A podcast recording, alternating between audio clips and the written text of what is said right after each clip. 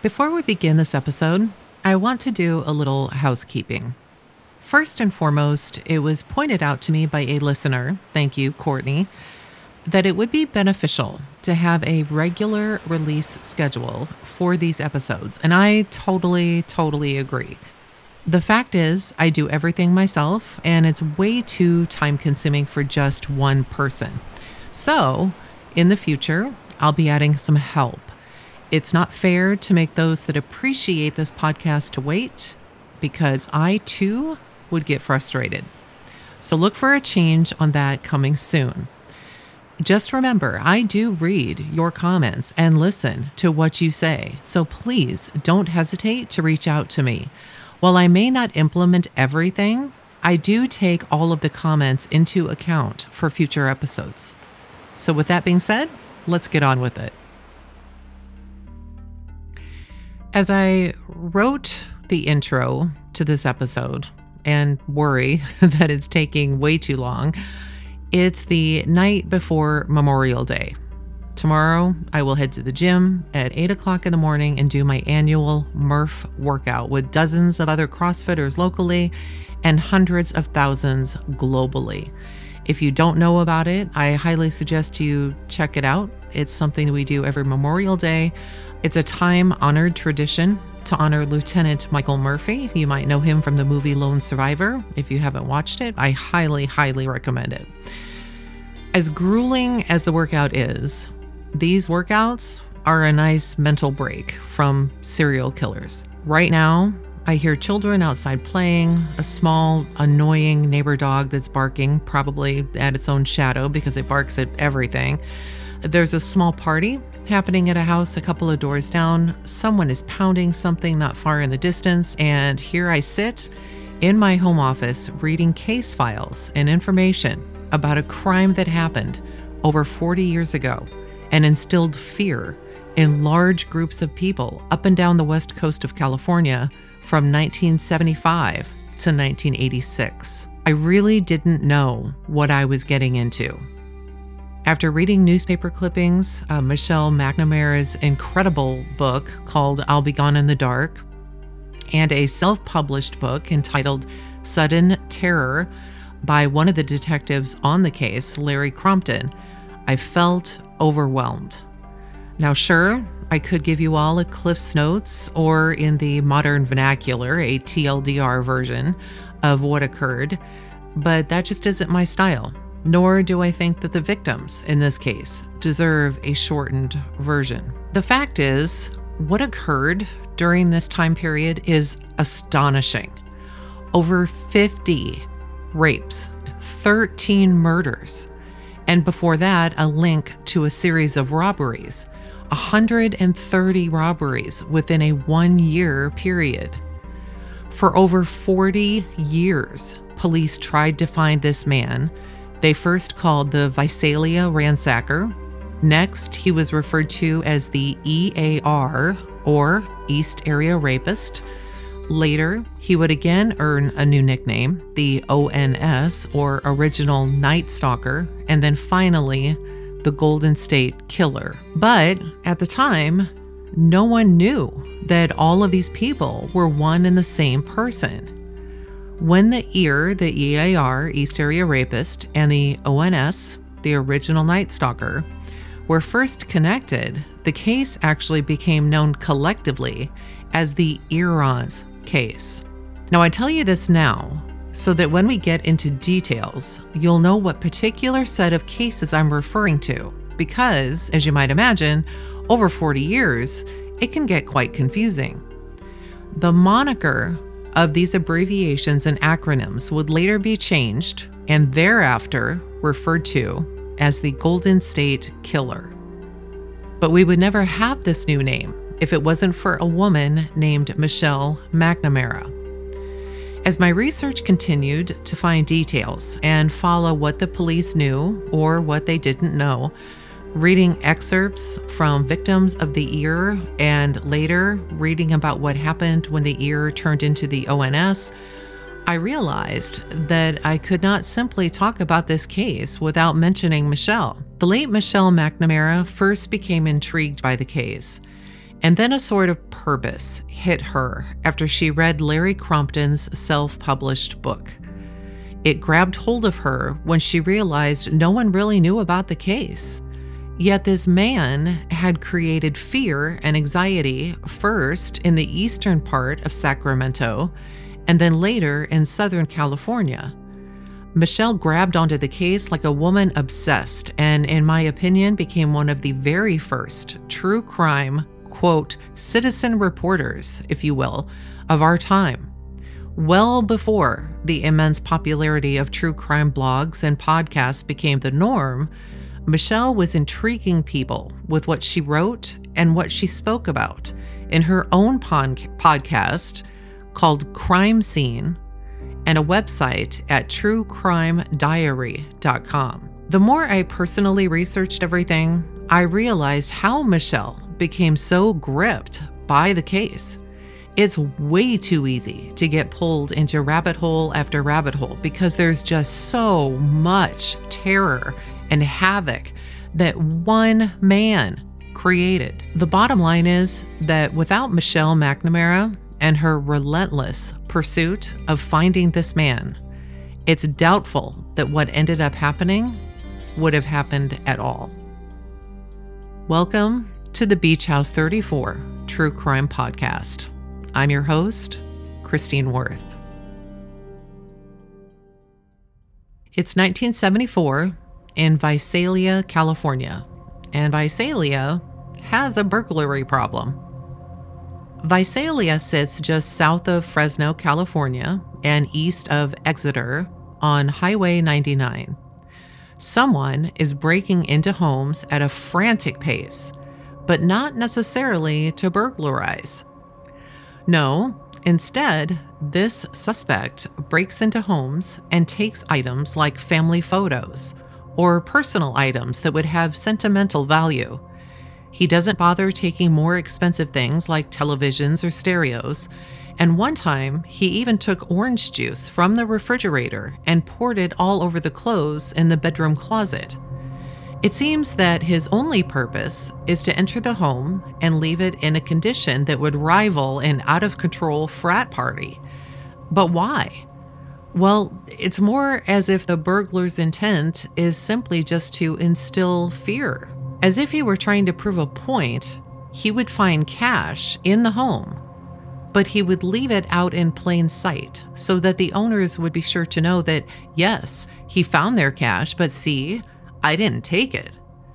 He would do things that a ticked off young adult might do just to get his kicks he would unplug appliances and clock radios. He would rifle through drawers and leave clothing strewn about the house. But one thing was nearly constant, and that was the penchant for making sure that women's bras and panties were taken from the drawer and put in odd places. At one time, he laid them in a baby's crib.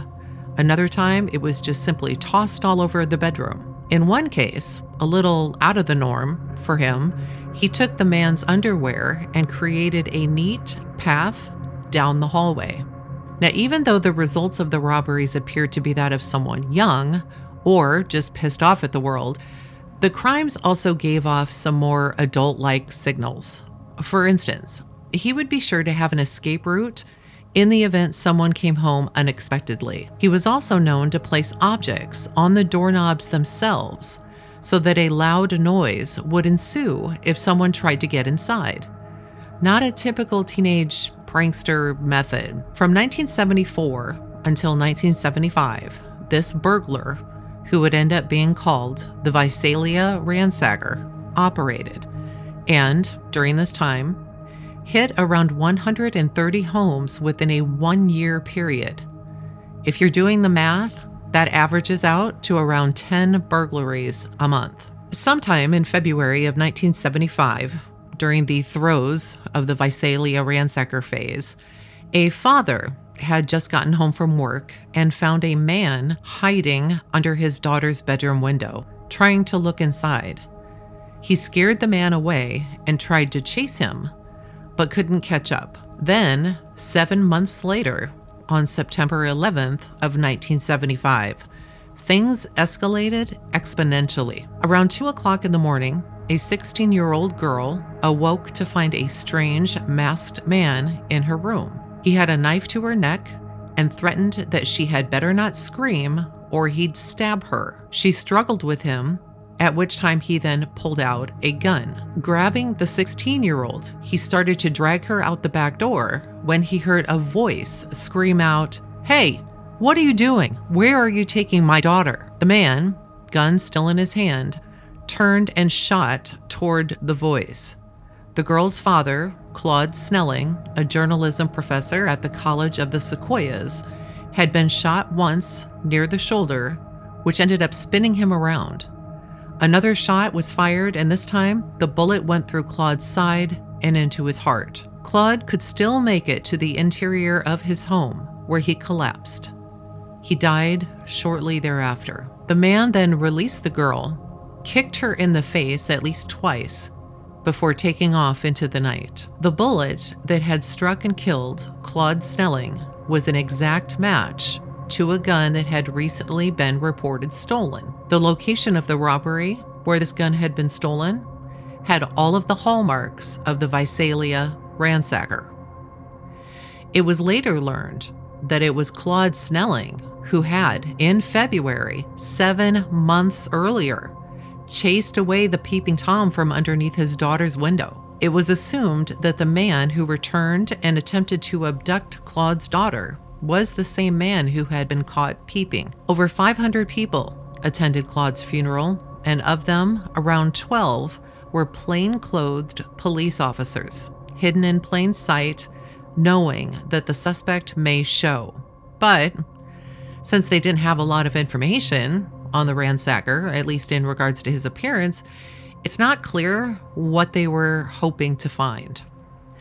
After the shooting incident, police increased their presence in the neighborhoods most hit by the Visalia ransacker. He had now graduated to murder suspect.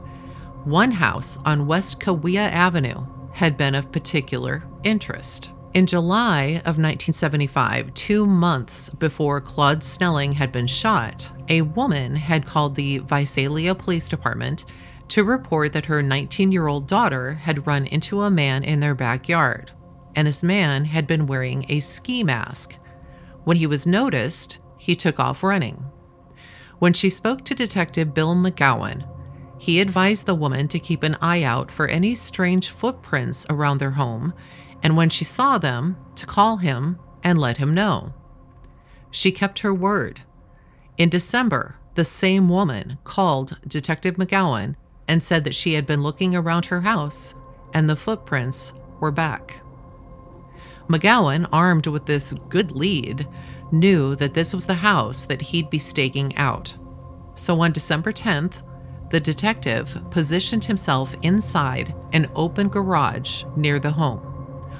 All the lights were off, and he sat back in the darkness, waiting for movement. A few hours passed when he noticed a figure walk by the open garage door. As the figure moved around the garage, it was evident that they were trying to hide as they walked crouched over. McGowan walked out of the dark garage and watched as the intruder attempted to open the backyard gate. It was then that the officer shone his flashlight on the man. The man took off running, and McGowan gave chase. The suspect jumped a fence, and McGowan fired a warning shot. The man, speaking in a weirdly high pitched voice, held up his hands and said, Oh my God, don't hurt me. See, my hands are up. As Officer McGowan looked at the suspect, he noticed that his face was light skinned, very round, and looked baby like and soft. In reality, the suspect, who now sat in front of Detective McGowan, only had his right hand in the air. His left was reaching behind him, grabbing his gun. He lifted the gun and fired at McGowan, but the bullet, amazingly, ended up hitting the officer's flashlight dead on, and it stopped the bullet in its path. One of McGowan's eyes had to be patched up due to powder burns he received after the bullet hit the flashlight. But the thing is, McGowan was the very first officer ever to come face to face with the Visalia ransacker. The problem was, he couldn't remember very much at all, aside from the light skin and baby face features. So in January of 1976, it was agreed that McGowan would undergo hypnosis at the LAPD's headquarters in Los Angeles in the hopes of gathering more details about this suspect.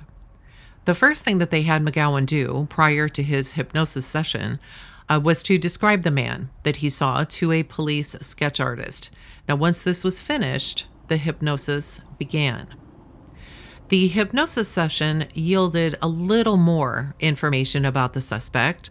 The thing that he remembered the most was how baby faced the man was, to the point of thinking that he probably didn't even have to shave. But he wasn't a teenager, he was a grown man. The police released the sketch of the man to the press. The Visalia ransacker never again hit Visalia. In May of 1975, 200 miles away, and while the Visalia ransacker was the most active, a 23 year old woman, we'll call her Sarah, moved to Rancho Cordova, just outside of Sacramento, to be closer to her dad. Sarah had settled in and was living with and enjoying spending time with her dad when, in 1976, just over about a year after she had moved in, she had noticed what she thought was the same vehicle following her. It had happened on a few occasions, and each time she would look to see who was driving, she was never able to see a face. At first, she thought she was just being paranoid, but then hang up phone calls began at her house. The phone would ring, and when she answered, no one would be there. This happened on a consistent basis for some time, and then all of a sudden, they stopped. In June of that same year, and not long after the hang up phone calls had stopped, Sarah's father had to go to Boston for business, and he wouldn't return until July. Since she hadn't received one of those creepy hang up phone calls in a while, she didn't think twice when one day the phone rang and she answered it, believing it to be her dad. The caller hung up. Then at 5 a.m. on June 18, 1976, a call came into the Rancho Cordova Police Department. A woman was reporting a home invasion and a rape, and could they please get there as soon as possible? The police found Sarah on the floor of her father's bedroom. Her hands were still tied behind her back, and in order to make the phone call, she had to knock the phone to the floor and try and dial the police. When she was let loose from her bindings, the questioning began. She told them that he wore a mask, like a ski mask, with a seam down the middle, and only had holes for the eyes. He had come into her room while she was sleeping, and it took her a while to understand what was happening. She had awoke to the sounds of tapping on her door frame. She remembered that he had gloves, he wasn't wearing any pants, and had pale legs with dark hair, and that his legs were muscular. She did remember that he was wearing a dark t shirt. He had a knife with him and put it against her head, telling her, If you make one move or sound, I'll stick the knife in you. But the voice wasn't normal, it was like a hoarse whisper. He had brought bindings to tie her wrists together and then used one of her white slips to stuff into her mouth so she couldn't scream. When he was done, he asked if she had any money, and it sounded as though he was talking through his teeth, as if his jaw was wired shut. When she started to answer him, he told her to shut up. He then wandered around the house, opening drawers and cabinets, especially in the kitchen, and after some time had passed, she realized that he was gone. That's when she called the police. She described the man around 20 to 25 years old, white, around 5'9 and 165 to 170 pounds. Police discovered later that he had entered her house by jimmying open a back door. They also found her purse on the back porch, its contents dumped out. Two pieces of rope had been left at the house as well, and her bed sheets and some towels were taken as evidence. Now, at the time, police departments stuck to the crimes that were happening within their own jurisdiction. This means that the ski mask that was described by this victim would just be another description to add to their case file. What the Rancho Cordova police didn't know was that this description of a ski masked intruder was very familiar to the Visalia Police Department. But since they didn't communicate with one another, no connection was made at the time. To make matters worse, there was never a newspaper article about this attack at the time it happened. Now, I can only speculate as to why this might be the case, but it's my own suspicion that, quite frankly, the departments were overwhelmed with rapists operating in the vicinity at the time. The 70s in Sacramento was no stranger to rapist activity, and they had nicknames for all of them. The early bird rapist had reportedly attacked 41 times. The stinky rapist, as funny as that sounds, had another 48 or so rapes. Now, reportedly, he moved to Oakland and was never caught. Then there was the car key rapist who would rape women in their cars and then take the key with him. And then finally, the pillow rapist who was accused of 17 separate attacks. And so this current rape was probably just one of the dozens that police had to investigate at the time. Now, this doesn't mean that we should give them some leeway. As a matter of fact, it's likely that yes, they were overwhelmed, but even more likely, and sadly, that they didn't consider this matter all that serious. This was pretty triggering to me when I read about it. But in the 1970s, rape was not all that uncommon, as is pretty obvious by the number of rapists operating in the area at the time. However, even if a rapist was caught, his maximum sentence was 90 days in jail. Maximum 90 days. But the number of rapists operating in the area was still quite appalling, even to the police. And this was so appalling that a PSA or public service announcement ran on television. Take a listen. The sex offender today has a greater number of available women to choose from. There are more working women, single women living alone, not with their families or with men. Because of the mobility and the visibility of today's woman, she must learn to understand the rapist. For today's woman to understand the rapist, she's going to learn to understand the man. The young girl made one bad move after another. Her attitude was much too inviting. She should never have stopped to window shop at night. She parked in a dark section of the parking lot and didn't have her keys ready in her hand.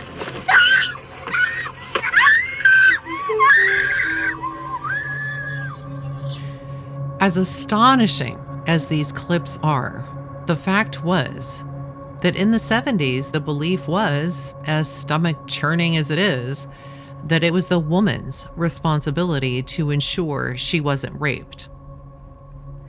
The following month, in July of 1976, in Carmichael, California, 12 miles from the attack in Rancho Cordova, two young girls, aged 15 and 16, had been attacked by a man who entered their home in a ski mask.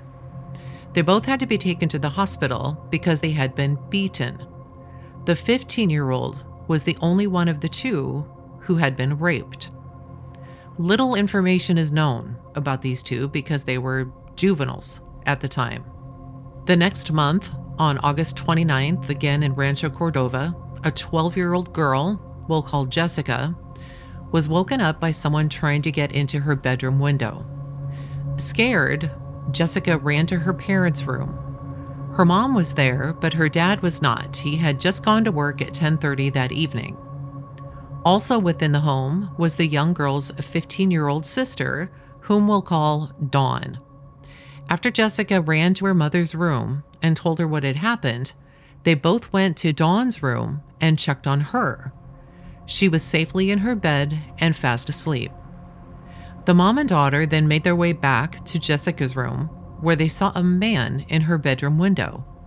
As soon as they noticed him, he ran back towards the fence in their backyard.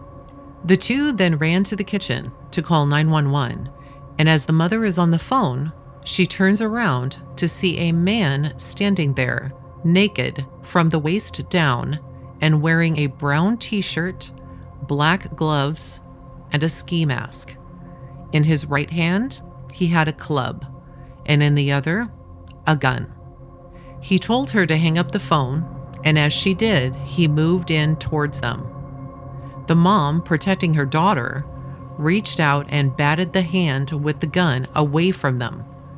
The club that was in the attacker's other hand came down hard on her and nearly knocked her out cold, but she was still able to move.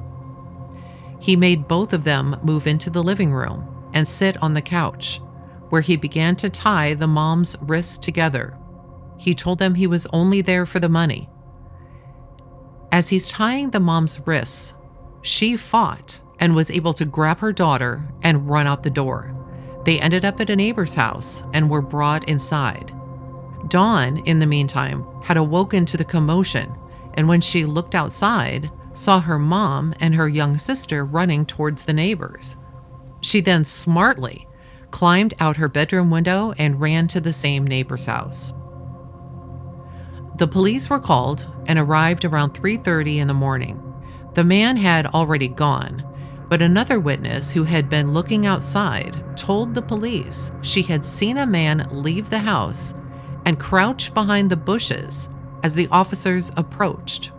As soon as the police went into the house, she saw him stand up and walk down the street, still naked from the waist down, looking as if he didn't have a care in the world. Less than a week later, again in Carmichael, another attack, just like the others, occurred.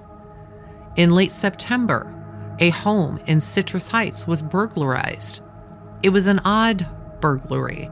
Whomever it was had taken some of the homeowner's jewelry, but then they had left behind some of their neighbor's jewelry. They later discovered that the burglar had come in through their three year old son's bedroom window. Two weeks after this burglary, the first of a series of four attacks that happened in October occurred on the 5th. It was a Tuesday, like any other Tuesday. A woman we'll call Anne was asleep in bed with her three year old son, her husband having left for work just moments earlier. She heard a light switch and then footsteps. Now, thinking it was her husband, who may have forgotten something, she called out for him. It was then that a man in a ski mask walked into her bedroom. Immediately, Anne felt that this was the same man who had, two weeks earlier, burglarized their home. The timing of his entry was just too perfect not to have been planned. Again, the man's MO was the same as the previous attacks on women around the same area. Later, it was determined that he had entered the home through her son's bedroom window, just as the burglar had done two weeks earlier. This attack, however, was the first to bring in a female officer, Carol Daly, someone who was familiar with sex crimes and very likely a welcome sight to a woman who now had someone other than male officers to talk to about the incident. Still, there was no press on these attacks. Attacks 6, 7, and 8 all occurred in the month of October of 1976, and they were all located in Citrus Heights, Rancho Cordova, and Carmichael, all locations within 20 miles of one another and all in suburbs east of the city of Sacramento. Attacks 7 and 8 occurred within a 24 hour period, and all of them with the same description of a ski masked intruder who appeared in their bedrooms late at night with a knife, a flashlight, and a gun. The police had another serial rapist on their hands. Early in November of 1976, and after eight rapes by the same man, the Sacramento Bee finally ran an article about the rapes occurring in the Sacramento area. The headline read Man hunted as suspect in eight rapes by Warren Holloway. And here's what it said Sheriff's detectives today disclosed an extensive hunt has been underway for a man who has attacked and raped eight women in the past year in areas east of Sacramento. Four of the attacks were last month. Shelby, the police officer, also said the man is responsible for a case in which a woman was molested and another in which a rape attempt was thwarted.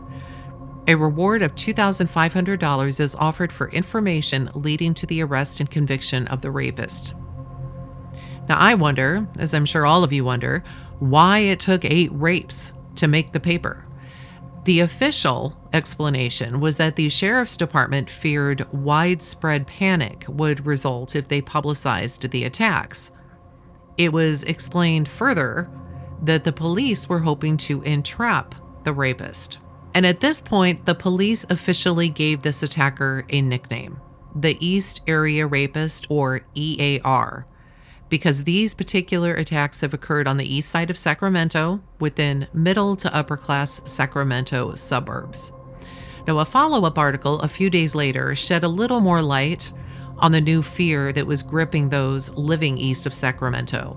And again, the article ran in the Sacramento Bee and was written by Iris Yang and Bertha Gaffney Gorman. The article gave more extensive information it states that all of the rapes have occurred between 11 p.m.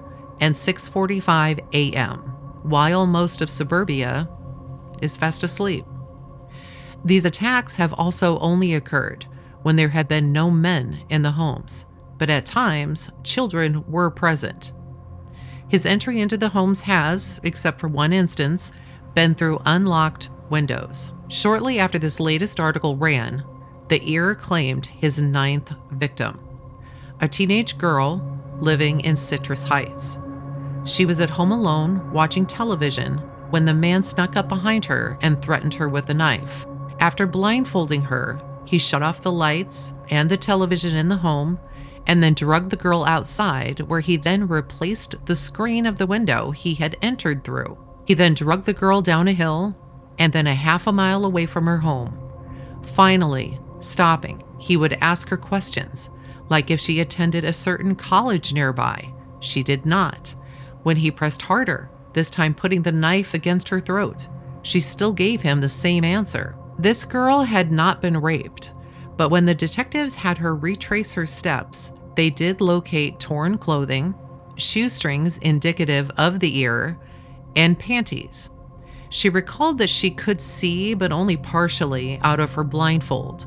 She saw his shoes and noticed that in his left hand was a small flashlight. It was curious to me as to why, with all of the rapists running rampant in the area at the time, why they would focus on the ear, on the East Area rapist. An article goes on to explain that it's because the ear is a repeat offender with a quote high tendency towards violence. Little does the public know at this point in time that the current attacks are just the appetizer? Even so, husbands are canceling business trips, some are having iron bars installed on their windows, burglar alarms and floodlights are being purchased at an alarming rate, and husbands and boyfriends are instructing their girlfriends and their wives on how to use handguns. The East Area Rapist is said to be white, between 5 foot 8 and 6 feet tall, 25 to 35 years old with clean, dark hair. The sheriff's department had begun to receive all kinds of phone calls based on rumors that were spreading like wildfire. The rumors were that the man was attacking every hour. Another had heard that nine women were raped by the same man. Another heard that the way he got into the house was by, quote, breaking down front doors and tearing down windows, which, we'll learn, was really not too far from the truth. Some residents of these suburbs even claimed that they had no idea that these crimes were even happening. Because rumors were getting so out of hand, meetings were held at a local school to talk about what was happening. Two officers, one of them including Carol Daly, spoke at a meeting in Del Dayo on November 3rd. Over 500 people showed up, and all of them had questions. The Rape Crisis Clinic also set up workshops for women to teach them self defense. So now that the press blackout period had lifted and the press was given the ability to actually report on these rapes, the number of attacks attributed to the ear was reported on a near daily basis. In January of 1977, another attack was reported. According to the article in the Sacramento Bee, quote, Officers said the rapist gained entrance to the 25 year old woman's home shortly after midnight, bound her with rope, and raped her several times. The woman told officers she was asleep when the man entered her home, apparently through an unlocked door. Because it was dark, she was not able to provide a full description of her attacker. However, she did say he threatened her with an ice pick. She also said that he wore gloves, as the suspect has in most of the other attacks in the east area of the county and city. Officers said the victim is separated from her husband and was home alone. Sheriff's officials have assigned six detectives to, in- to the investigation full time. Detectives say there are indications some of the victims' homes were watched before the attacks. In most cases, the man has entered the houses through unlocked windows. He usually blindfolds and ties up his victims, making it difficult to get a good description. A later article would give recommendations by the sheriff's department to the public on how to lock their homes. I've been recommending to people that they go to a reputable locksmith. It could cost them $100 or a little more to make their homes secure, said department spokesman Bill Miller but a lot of people think their homes are secure when they're not. Police were concerned.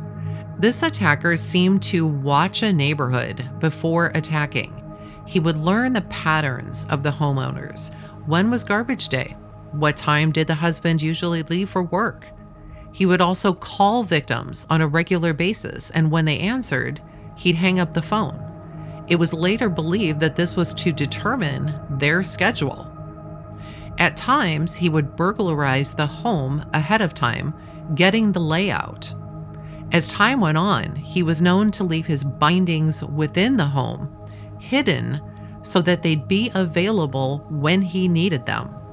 One couple found bindings located underneath their couch cushions. February 7th of 1977 was attack number 13. The news story said a housewife was attacked and raped early today in her home near Crestview Drive.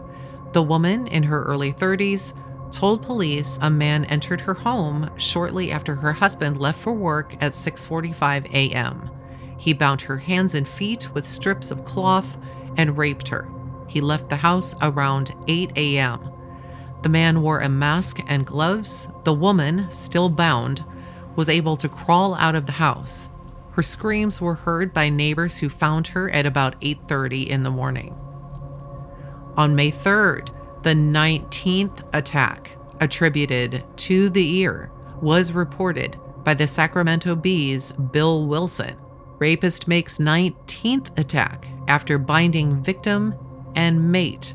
Now, this is different. Here's how the story goes the ear attacked his 19th victim this morning after awakening a Glenbrook area couple and holding them at gunpoint while he tied them up and covered their heads with blankets, police said.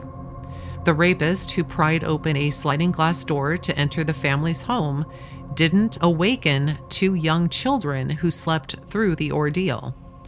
The rapist, armed with a large caliber pistol, spent more than two hours in the house terrorizing and ransacking after he broke in about 2 a.m. He slipped into the couple's bedroom while they were sleeping and pointed the gun at them when he awakened them. The woman was led to an upstairs living room where she was raped. The rapist, who wore a ski mask, found and stole some cash as he later ransacked the entire house.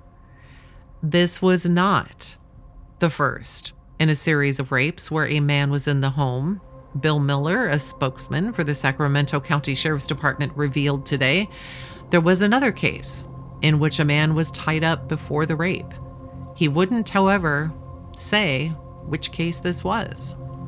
On May 5th, 1977, in Orangevale, victim number 20 was a woman and her male friend. We'll call them Susan and Larry. Susan and Larry were co workers, and Susan had arrived at Larry's to discuss some work related information. She had also brought her two dogs with her. Now, as they entered Larry's home, the dogs went out back and immediately began barking.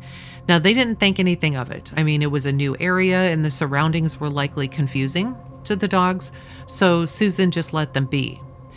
Just after midnight, Susan decided to leave and Larry walked her to the door. Susan let the dogs out and they both immediately turned to the right of the house and again began their barking.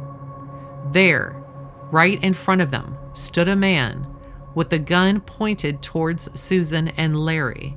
He demanded that they both get back inside the house, and if they didn't do what he said, he'd blow their brains out all over the house. Susan remembered he had on a ski mask, gloves, a dark colored jacket, and a dark sweater underneath. They all turned back to go into the house, and the dogs followed. Now, the dogs continued to bark at this intruder, but they never attacked him. The man told them to lie on their stomachs and then threw shoelaces at Susan, telling her to tie up Larry. In the meantime, the dogs continued to bark, and the man told Susan to quiet them down or he'd blow all their brains out. So she put the dogs into a bedroom. Again, he had Susan lay back down and then ordered her to cross her ankles, but he didn't tie them. The attacker then grabbed dishes and put them on their backs. He told them if he heard them click, he'd kill them. All he wanted was their money, and he would leave. Larry said he'd give him anything he wanted. After this statement, the attacker put a knife to Larry's neck and told him to shut up. He then grabbed Susan and took her to a back bedroom where he put a knife against her throat. He blindfolded her and then raped her. As he's raping Susan, he says to her that she, quote, had better swear to God you didn't see a van down the street. He made this statement three times and then made her repeat it. Susan then heard him head to the kitchen and grab food. She could then hear him eating and drinking. Later, she told police it sounded like he was trying to disguise his voice by talking through his teeth. When the police arrived, they noticed coffee cups and dishes on the floor of the living room. Kitchen drawers and cabinets stood open, and it was obvious the telephone cord had been cut, preventing the couple from calling for help. As his attacks grew, so did his boldness. Guns and knives weren't his only source of terror he'd inflict. At times, after he blindfolded his victims, he would grab a pair of scissors and click them next to their ear, threatening to cut off an appendage. Other times, he would talk to them and tell them that he knew who they were, even use their first names, and then make the victim believe that this rapist is someone that they too should know. After all, how else would he know their name? The fact is, he would find the victim's purse and dig through to locate their driver's license. Sometimes he would even take the driver's license with him so that he could later terrorize the woman yet again by calling them on the phone and leaving messages.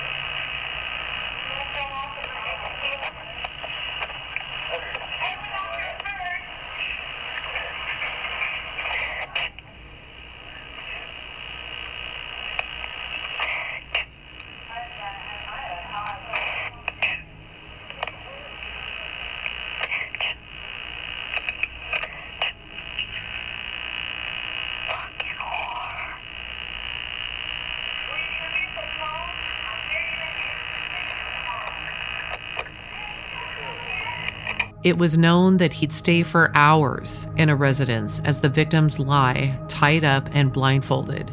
He would purposefully be quiet, making them think that he had left. When they began to move and felt comfortable enough to attempt to release themselves, he would then make a sound, startling them. The psychological torment was just part of his victimization. The police had pulled out all the stops, including bringing in a Special Forces military commander, because they felt that the ear may have a background in military training. They used night scopes. They patrolled neighborhoods where he was known to frequent, and their budget was running low. The strange thing was that the ear operated as if he knew exactly what the police were going to do. He would know where to park. He always wore gloves so he didn't leave any fingerprints. In one instance, a woman tried to scramble away from him and he yelled, Freeze! Was he one of them? Was he a police officer? The attacks continued without any headway in finding out who this guy was. However, some of his methods started to take a turn towards the bizarre. A few days after the latest attack on Susan and Larry, a woman woke up to a strange sound. Someone was walking on their roof. She woke her husband up and said that the neighborhood dogs were barking and someone was on the roof of their home. After listening for a while, the husband figured that whatever it was was gone now and they went back to sleep. Two blocks away, at one o'clock in the morning of the same evening, Another woman, whom we'll call Donna, woke up also hearing someone walking on their roof. She too awoke her husband, whom we'll call Wayne. They both heard the sound of distinct footsteps walking over the roof of their house. Wayne got up to check on their son while his wife called 911. They could still hear someone on the roof by the time a deputy arrived. After he spoke with the homeowners and checked around the house, he said he couldn't find anything, but did offer to keep patrols going on in the neighborhood. An hour later, at 2 in the morning, Donna again woke up Wayne and told him that someone was trying to get inside the house. He then went to the sliding glass patio doors to look outside. He flipped on the light, and nothing was there. It was eerily silent. Not even a dog barked. Leaving the light on, he determined that no one was there and he told Donna he would check the yard in the morning. On the 14th of May, nine days after the last attack, a couple in Citrus Heights was the latest victim of the ear. They had only lived in their house a few months. When the previous owner of the home had heard about the attack, she called the police and she told them that while she was in the process of selling the home and showing it a man had visited and said he was from a realty company. As he walked around the house, he seemed more interested in the locks on the doors and windows than anything else. She mentioned he was well dressed, but when he left, he got into a very old and, quote, ratty car. She further mentioned that prior to her moving, she had received several hang up phone calls. On May 17th, 1977, three days after the previous attack, the Sacramento Bee posted a sketch of the ear based on eyewitnesses' accounts. The headline read East Area Rapist Attacks Number 23. And here's how it read The rapist told the victims that he would kill his next two victims later that night. The rapist made the death threats to his victim and her husband, but gave conflicting reasons for the threats.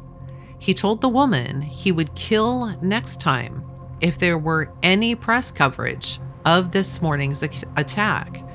But then he told her husband he would kill if there were no press coverage of the incident. The threats were unofficially considered part of the rapist's increasing bravado by some investigators. The sheriff's office at first asked local news organizations not to report today's attack.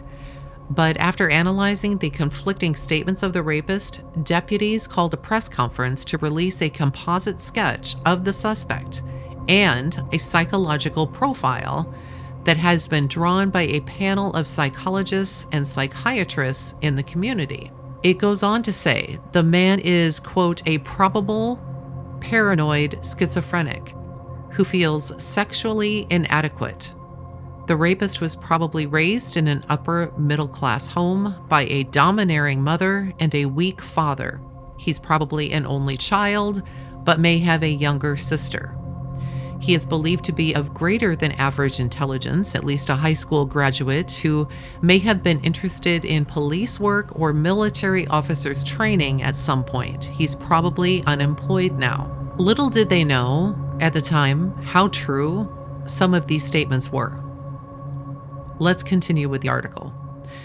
The rapist, if threatened, might be violent and possibly self destructive. If caught, he might try to take a hostage or stage a shootout with his captors. But if confronted in a non threatening situation, the rapist is probably complacent and gives no indication he's a violent criminal. The psychological profile indicates the rapist feels sexually inadequate and is, I'm going to pause here for a second because what follows may be kind of triggering for some. So, just a heads up. As I was saying, the article says the rapist feels sexually inadequate and is in a homosexual panic because of inadequate physical endowment. The understanding is that since he is inadequately endowed, he can't establish a normal relationship with women and raping is his way to compensate. Although investigators have gathered thick files of information about the rapist and his attacks, they are no closer to catching him than they were 19 months ago. As deputies detailed today's incident, the ski masked rapist entered a home off American River Drive near Jacob Lane about 1:30 a.m. in the Del Dayo Estates, just outside and east of Sacramento. Again, he forced the woman at gunpoint to tie up her husband and then led the woman to another part of the house where she was attacked. He stayed in the home for about an hour and a half. During the incident, he spoke in a low voice that alternated in pitch and sometimes used a southern accent. The sketch that was released and that was shown alongside this article is a composite of the suspect after the most recent attack that was created by piecing together bits of a description gathered from the 23 women the man has attacked since October of 1975. Now, when the public learned of this new threat, this threat to, to kill, they all braced themselves for what they believed was about to happen. Someone was going to die. They did not.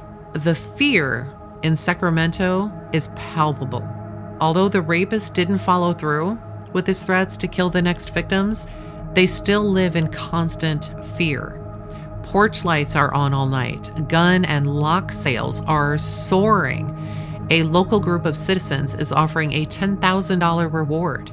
Vigilante groups, consisting of 300 men, cruise the streets at night with CB radios to catch this man that has caused so much terror. Couples are even sleeping in shifts.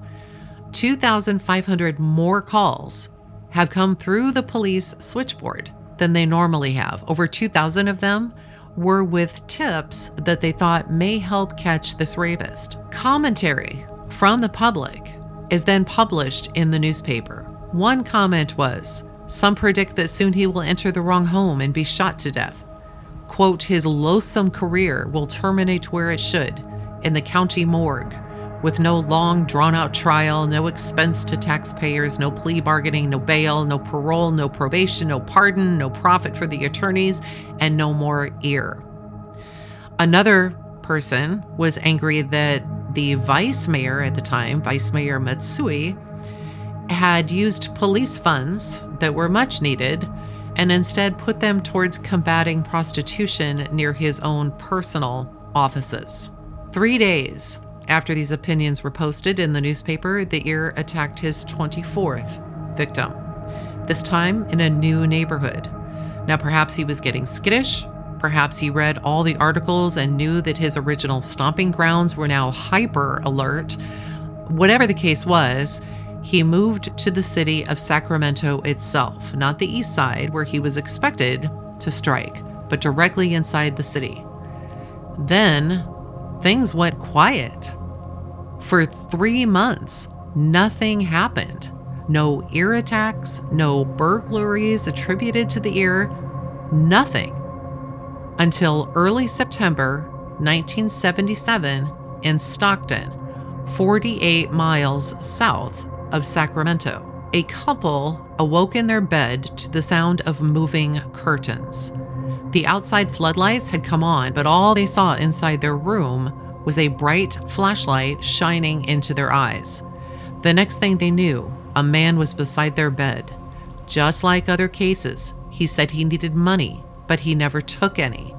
The man was tied up while the woman was taken to a separate room where she would be raped. As was often the case, the man would rape the victim, leave her tied up, and then start to rummage throughout the kitchen, looking through drawers and cabinets. When he finished this process, he would then return to the victim and rape her again. And this process would repeat itself until finally everything went quiet and it was apparent the man had left. Now, even though he all he said all he wanted was money, what was often missing were items that held sentimental value, such as rings and photos, and, as I've mentioned, the driver's licenses of the victims. The ear was back. Another couple was attacked on the 21st of October at 3 o'clock in the morning. This time, the attack occurred at a home in the northeast suburb of Sacramento called Foothill Farms, and this is 12 miles northeast of Sacramento. It was the first time the ear had attacked in this area. It was also the first time that he had forced his way into a home by breaking down doors. This time, he had made his way into the couple's garage and then forcibly broke down the door that led into the house. This same year, he attacked two more couples on October 29th, just a handful of days after the October 21st attack, but this time it was in the town of Arden Arcade, just eight miles south of Foothill Farms. His next attack was on November 10th in Sacramento, and then another attack in early December again in Foothill Farms. Still, authorities are no closer to identifying this serial rapist, even 29 victims later. Nothing happened for the rest of 1977. Then in 1978, another attack in late January, this time in Carmichael. On February 4th of 1978, a small article appeared on the third page of the Sacramento Bee. It was tucked in towards the bottom, and above the article was a wedding photo of a young couple, Sergeant Brian Maggiore and his wife, Katie. They had been married just two years. Brian was 21 and Katie was 20. Brian was an Air Force sergeant and they lived in Rancho Cordova. The night before, the young couple was taking their dog for a walk when they were confronted by a man with a gun. They attempted to run into the backyard of a home that was close by, and the man followed them and shot them both. There were no leads in this case as to why the man confronted them or why they were even shot to death but it was later determined that the couple had inadvertently run into the ear as he was preparing to attack another couple. Between February and July, there were seven more ear attacks. Another attack in Stockton, Sacramento, Modesto, and Davis. Modesto was by far the furthest south that the ear had traveled up to this point. In August of 1978, a meeting occurred between the Concord Police Department and the Sacramento Police Department task force that had been set up to catch the East Area rapist.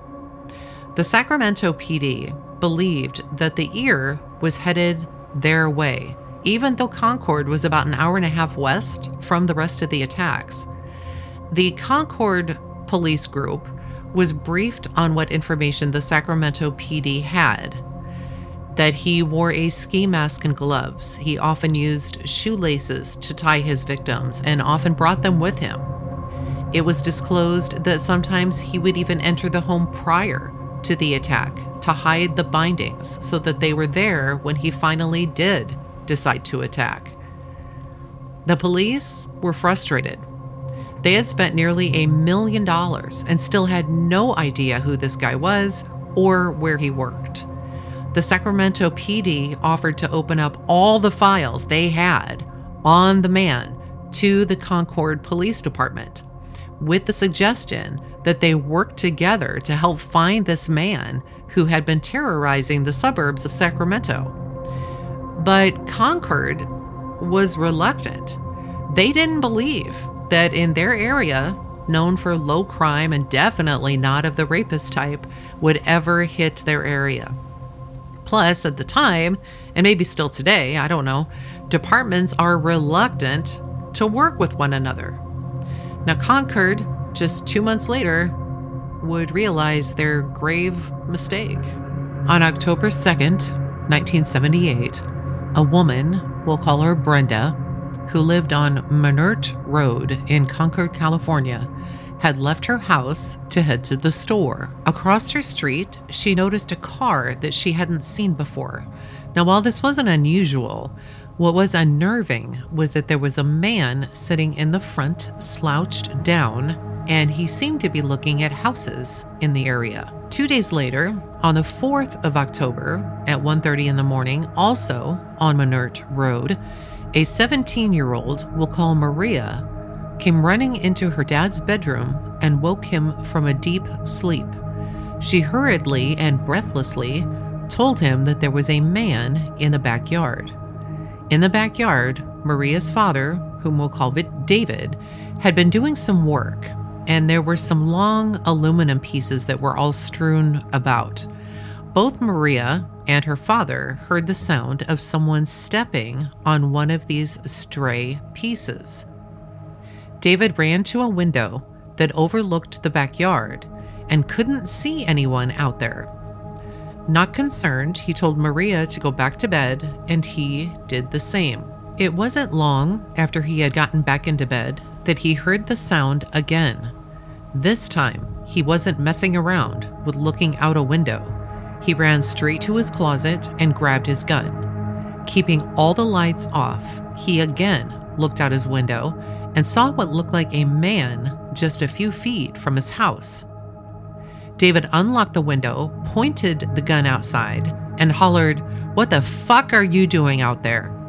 at the man in the yard. The man responded with, I'm looking for a friend. And then David yelled, Get out of my yard or I'll blow your fucking head off. The man ran toward the front of the house, as did David, opening the front door and running outside. He didn't see anyone. David then went back inside and went to bed.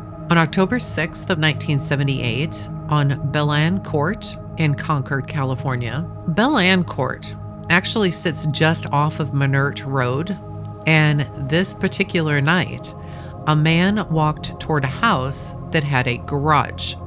He looked into the garage through the window and saw that there weren't any vehicles inside. He then made his way to the house where he peered in windows and didn't see anyone home. When he wasn't able to gain entry through any doors or windows, he made his own. At one window, he removed the exterior screen and then, with his gloved hands, used a screwdriver and placed it on the glass just near the lock to the window. With a couple of hard jabs, he made a hole large enough to reach in and unlock the window. Then he slid inside. Once inside the home, he again locked the window he had just entered through and then went to the front door where he undid the deadbolt. Leaving the door unlocked, he made his way back to the window he had entered and replaced the screen. The owners of the house, we'll call them the Millers, along with their baby, didn't get home until later, As they're coming inside, Mr. Miller walked by his office door, which was shut. This was unusual since he always kept it open. As Mrs. Miller went and put the baby to bed, Mr. Miller made the rounds around the house to be sure that everything was locked. When he came to the front door and noticed the deadbolt had not been secured, he hollered to his wife and asked if she had opened it when they got home. She hadn't, and he was certain that he had locked it when they left. Around three o'clock in the morning, Mr. Miller woke up because a light was shining in his eyes. He didn't think it was morning yet, so he tried to shut his eyes harder when something hit his foot. He opened his eyes to see a man standing at the foot of his bed, a flashlight in one hand, a gun in the other, pointed straight at Mr. Miller. The man said, I just want food and money, that's all. I'll kill you if you don't do as I say. But the man didn't speak using a regular voice. Instead, it was more of a whisper. Mrs. Miller was now wide awake and in shock. The man ordered both of them to get on their stomachs and then told Mr. Miller to put his hands behind his back. Shoelaces were thrown at Mrs. Miller, and the man said to her, Tie his hands. He then demanded that Mrs. Miller get on her stomach. Next, Mrs. Miller was tied not only at her wrists like her husband's, but also her ankles. But she did note that her ankles weren't as tight as her wrists. The man said, If you look at me, I'll have to kill you. Shoelaces were then taken from within the Miller's own bedroom, and Mr. Miller's ankles were then tied. The man asked Mr. Miller where his wallet was and then asked Mrs. Miller where her purse was. When they answered him, they left he left the room.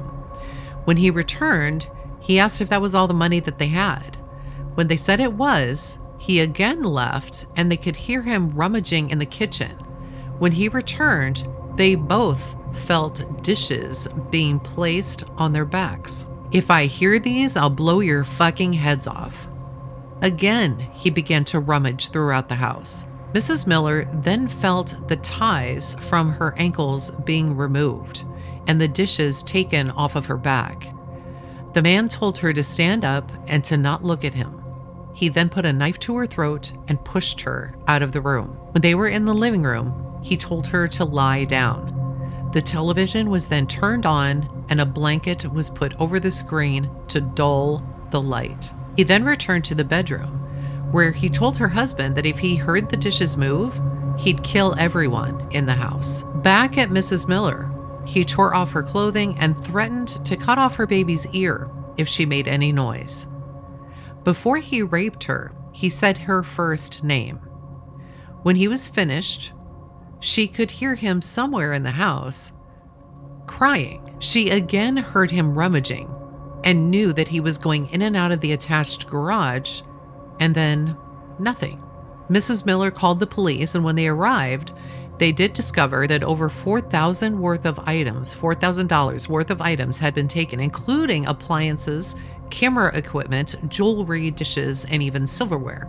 Now, this is odd for the year. He usually doesn't steal this much. As I went through all the cases, at least the ones where the details were available to read, it dawned on me that many times that a gun is mentioned, it's in the man's left hand. Not always, but quite frequently.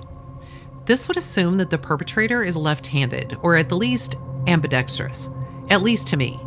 Yet, in all of the documentation I've read or watched, I don't recall this ever being mentioned. You know, anyway, that's neither here nor there. It's just an observation that I had. On October 13th, seven days from the last attack and only two blocks away, on Ryan Court, a couple was awakened by a flashlight shining in their face. The woman, we'll call Janet, stared in fear at the man at the foot of her bed. The man said, Don't move or I'll blow your heads off. Her boyfriend, we'll call Greg, awoke with a start after Janet had screamed. Again, the man told the couple, I don't want to hurt you. I just want food and money for my girlfriend and me. Roll over and put your face in the pillow. Put your hands behind your back. He then instructed Janet to tie Greg's hands as he p- tossed a pair of white shoelaces in her direction. After he had tied up both of them, he again rummaged throughout the house. This time, though, he hit Greg on the head with his gun, threw a blanket over him, and again put dishes on his back. He threatened, If you move, I'll drive this knife into your back. As was his MO, he took Janet into another room to rape her. He would then rummage throughout the house and come back to rape again. This time, Janet heard him go into the garage and then heard him say to what she thought was his partner, Here, put this in the car. But she didn't hear a reply, only footsteps. October 28th was yet another attack, this time a 17-year-old arriving home at 4:45 in the morning saw a man in dark clothing climb a fence from the backyard of an Adams Place home and then walk west on Pine Valley Road. The 911 call came in at 5 o'clock that morning, so 15 minutes after the 17 year old had seen this man. And the call came in about a rape and robbery that had just occurred on Montclair Place in San Ramon, California. Now, San Ramon is around 19 miles south of Concord. The description of the attacker was the same as all the other ear attacks. They noted this time that there were shoe impressions outside the house that had a herringbone design. Casts were made of the design, and it was determined to be a size nine and a half. The woman had said that they were royal blue in color. December 2nd was the 42nd attack by the ear. The second attack in San Jose, 37 miles away from the prior attack. Again, the same MO. This time $70, a six pack of Coors beer, the husband's gold nugget wedding ring, and a digital clock were all missing. The attacker had also taken the time to eat a box of crackers while at the residence. The ear attacks would continue well into mid 1979.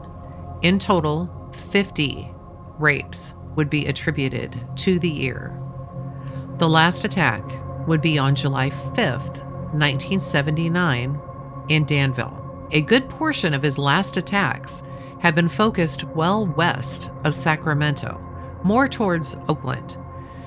It was noted by one of the victims that the attacker had said while attacking the woman, quote, I hate you, Bonnie, I hate you, Bonnie. No one knew who Bonnie was, but it was definitely a clue that they could follow up on. After the last attack in Danville, all went quiet. There were no more ear attacks in the area, and people began to relax. While their fears were quieted somewhat, the ear had left behind a war zone of mental anguish, constant fear, and divorces. Nothing would ever feel the same in those neighborhoods that once felt so safe you could leave your doors and windows unlocked. Their quiet suburban solitude had been crushed by a single man that still had not been caught and could very well be walking on the streets beside them without them even knowing. Now, little did they know that the attacks hadn't stopped, they had just moved to a new location. Uh, to summarize this episode, because I I know, trust me, it's it's a lot. The ear terrorized communities all throughout Sacramento and then later in Concord and areas south to San Jose and Modesto. No matter where the attacks happened, they all occurred within a few short years, and at least 50 attacks that we know of occurred during this time. While the ear attacks seemed to be over in the northern area of California by mid 1979, little did they know that the crime spree continued some six hours away. In the next episode, we'll find out where the ear went and how his nickname later changed to the original Night Stalker. Be sure to subscribe to Beach House 34 so that you're notified when a new episode is released. And also, you can find me on Facebook at Beach House 34 or on Instagram at Beach House 34 Podcast. Thank you so much for listening, you beautiful, beautiful people. You are so appreciated. Thank you.